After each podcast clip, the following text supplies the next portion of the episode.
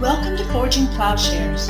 We hope you enjoy this conversation and are challenged by it. Please stay tuned at the end of the podcast for a short message about our ministry. Welcome to the class on Romans. Today we'll do chapter 4 of Romans. And I'll just briefly introduce the chapter and I think what are perhaps the main themes or main ideas. At least I want to hit some of the key points. I think that Fraser's article has profound insight into a kind of paradigm that in chapter 4 links the book of Romans together. So I see Romans 4 as the chapter around which the, the book coheres. It's in the faith of Abraham that we come to understand the universal nature of salvation. That is, that thanatology or the problem of death. This is the thing that has people in its grip. And so it is our orientation to death. And this might be said in any number of ways, you know, a kind of living death. I think this is really what idolatry is. I think that it gets at the deep psychological problem, but it's also the human religious problem. I think that this orientation shows up then in just the human project. And so when we say universal, we mean this term in two ways that it applies universally, like to an individual. That is, this has to do with everything about a person, but it also is universal in the sense that it applies to all people. And so the problem here, as it's understood and posed in death, is not simply mortality. It's not just that people die at the end of their life, but it has to do with the way that they live their life. As Frazier will call it death denial. I'm always hesitant. I'm always thinking that is probably an inadequate way to put it because it may convey some sort of conscious denial.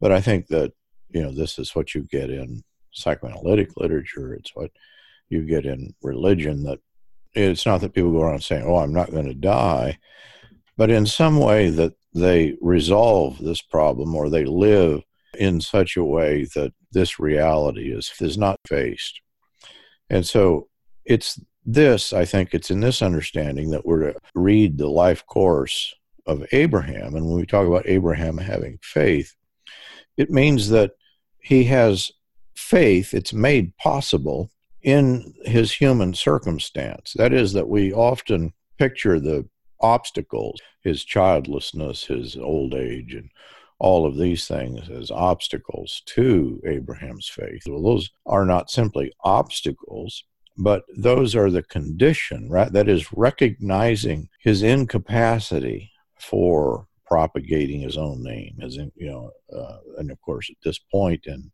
history, even the idea of life after death may not be there. But what that would consist of is that in and through having a child, that this would be the way that his name would continue or that he himself would continue. And so his childlessness directly relates to his own eternality or his own status.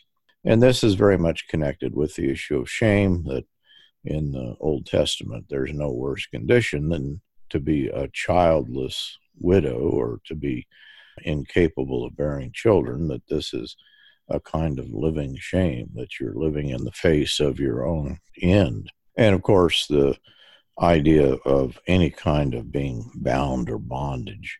That all of these then relate to the problem of death as a kind of oppression that's put upon us, the death drive in Freud or the death instinct. And so Abraham's faith is directly related to our understanding that his faith is over and against this predicament. Now, in saying all this, we don't want to reduce faith to simply a negation of something that's, but rather it, it is to enter into a fullness of life. And so, as we enter into the fourth chapter, we have to remember where Paul has been, that he's described that the human predicament uh, faces his all. In, in chapter three, he's already been through describing that this pertains to human death, speech, the, the, the lips, the mouth, the tongue, that in some way we take death up into ourselves. And so, what counters this, what he's described as a kind of death dealing lie, is reversed in the life course of Abraham. So we might say that uh, his journey into death, that is, he leaves his home, his country, he goes into a land that he does not know. That is, in all of the means that he would have that we see there in the people of Babel of propagating themselves. I mean, this is the Babel project, and we can see, you know, that chapter 12 in Genesis comes right after chapter 11 because Abraham is called out of this sort of people, these people who would make their own name great, who would propagate their own name, who would in some way storm the heavens, who would trust in their own human language. So redemption is a shift in trusting in God and God's word, the promises of God. You know, and this is the image in both baptism. It's there in the Lord's Supper. I think that this is this the sacraments of the church that life, eternal life, and death must be grasped together. That's a profound psychological insight, certainly, that our flight from death is undone.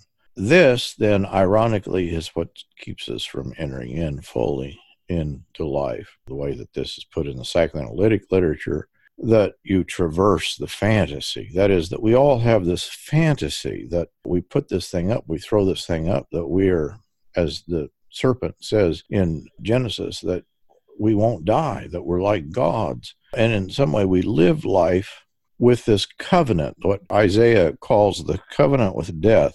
So we might see the life of Abraham as annulling the covenant with death. This is the sense. You know, is Abraham a Jew? Well, no, Abraham is called from out of these people, the Babylonites, or he is the father of the Jews, and his faith then precedes the law. It precedes, it is the foundation, the, the very reason for the law. So the covenant that God makes with Abraham, Abraham is, in that sense, representative of all of those things that will be brought into place through Christ. That the faith that we have in Christ is the realization of the fullness of the faith of Abraham. So that God's promise in the faiths of shame and death at the end of this chapter is undone. And he says this is the faith that Abraham has is resurrection faith. But it's death acceptance as opposed to death resistance. So what is faith? It's the faith of Abraham. Even Christian faith is the faith of Abraham. And the faith of Abraham then is resurrection faith. All of that makes sense. It's a very specific thing when we understand what sin is. This addresses the deep seated problem of sin there's an exact equation between Abraham's belief, that is, his belief, his faith, is his death acceptance. You can't separate these two things. It's not that he had faith, accepted death, and demonstrated it. His death acceptance was his faith. So think, what is faith? We often, you know, this is the problem in Calvinism, but I think it's the problem in many systems. A thing like baptism, where you, you know, you're buried and then you're raised again. There we see the, the movement is a singular movement, but the movement of baptism is faith. That is the thing that we're to live out. I mean, it happens in baptism, but then we live it out. He's described here as as, is good as dead because of his old age, because of his childlessness, because of homelessness. But that's the human condition that we're all in this condition if we get it right. And the danger is, of course, if we imagine innate immortality is the case, that we're just made as a little piece of God, as it was put to me at one point by a Bible college professor. Well, then that, that makes no sense of the faith of Abraham or the New Testament faith. That is, that the human problem is summed up by death, and we're not able to see the problem. We're not able to articulate it, get at it. And what we get in the life of Abraham is here, it is obvious what his problem is. That death, then, is the thing that he enters into and accepts in his childlessness, in leaving his home and country. And by trusting in God in the face of death, this is resurrection faith, this then undoes the fear the threat of death, that life comes from God. It doesn't come from Sarah's womb. It doesn't come from Abraham's ability to propagate himself. You know, we can think here of, I think this relates to circumcision actually, that what is being said in circumcision is that the recognition is that true life is propagated by God, in the mark of circumcision is to say that even from that place that we might imagine we could propagate ourselves through children, we recognize that no, through covenant with God, that He's the one. Though we might be as good as dead, that God propagates life. And so what He endured was linked organically with the inherent demands of faith on the one hand and the bondage of sin on the other. These things aren't so much obstacles as they are bringing out then the, the reality of the human condition. And Isaiah is the passage that Paul, the messianic passage that Paul will reference many times. It's right after this description, you know, the covenant with death, that then the messianic passage that he who trusts in him will not be put to shame.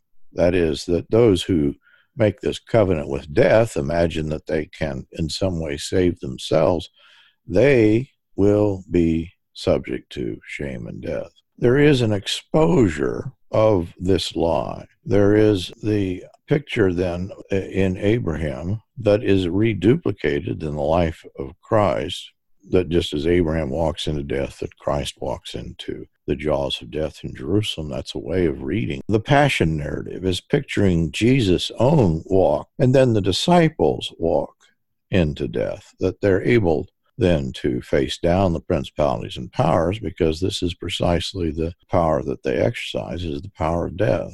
In the the passage here, and this is obvious that the argument that Paul is making does not include the sacrifice of Isaac, which would have fit his argument perfectly, you know, that he uh, was even willing to give up his only son. But the reason probably is that the event of the sacrifice of Isaac actually comes after the name change, circumcision, these things. And so Paul's argument in this chapter is that the faith of Abraham precedes the law. It is the purpose of the law. It's what the law marks out. So he was credited with righteousness, not while circumcised, but while uncircumcised. And so the law is secondary, it's not primary. The law is a marker of the faith. It's not itself the promise, but it's a seal or a sign of the promise. This is the huge mistake. And it's not to say that Jews don't make this mistake, but this is not the mistake of Scripture. This is the, the mistaken reading of Scripture that both Christians and Jews may put up on, put on Scripture. And that is to imagine that at some point in the Bible it says that life is found in the law. That's the way that people are going to misread chapter 7. But this is precisely the lie that Paul is refuting. If we read 4 right, we can read 7 right. And so the idea of thanatological Catholicity is captured here. Sin is a kind of death resistance. And this, this needs to be, you know, fleshed out and talked about and and it can be described in many ways. And so, some of this language may be inadequate. The way in which it might be inadequate, I'll go ahead and point out, you know, that, well, doesn't a good samurai accept death or a good Buddhist? Well, that's precisely the sort of thing that it's not really facing up to the reality of death. I think this meaning here, this death acceptance gets at. It's not just a willingness to die. Many people are willing to die but it's the capacity to understand the reality of the human condition. And then, in this kind of impossible situation, because what you get in Buddhism and other things is to say that death is just a passage to life, that death is not real, that it's a crossing the river and that that will be true in many religions that it's an entire system of death denial in which dying is an easy thing because death doesn't amount to anything. But in scripture two things are happening here. Death is really a problem. It's entering in. It's the last enemy in the description of the bible. And so you have to focus on both things. What that does it puts the focus too on the reality of human mortality. Not say that mortality per se is the problem, but that that is the human condition. If you think back to Genesis, that how do we have eternal life? Well, it's through in and through the presence of God and the tree of life. That humans are created, they're creatures given, granted life through the presence of God, but it's not granted naturally. It's granted through divine intervention. And I think this is what it means to be both created, physical creatures, and to be spiritual. That we have to recognize we're not little pieces of God, nor are we simply animals, but these two things come together, but they come together properly only when we recognize it comes about through the presence of God, through the work of God, through a relationship to God. What makes Christianity universal? Well, at least part of the answer here. And this isn't the full answer, but the part of the answer is because of the, the thanatological problem. This is not something you have to work out that people recognize this, that they're under a kind of bondage. Christianity is always addressing in, in a very specific way. In other words, it's not, it's universal in the deep grammar, but you may have to work that out in the particular situation in which you're in. That may be different, different cultures, different contexts, that we can understand the bondage is universal, but it may in fact manifest itself in different ways. And so, too, it may be that the answer to that bondage is universal, but it will specifically be apprehended in the context that people are in. Thank you for listening to this episode of Forging Plowshares. You can learn more and join our growing community by visiting forgingplowshares.org. Please consider supporting at patreon.com slash Paul Axton or by donating at forgingplowshares.org slash donate.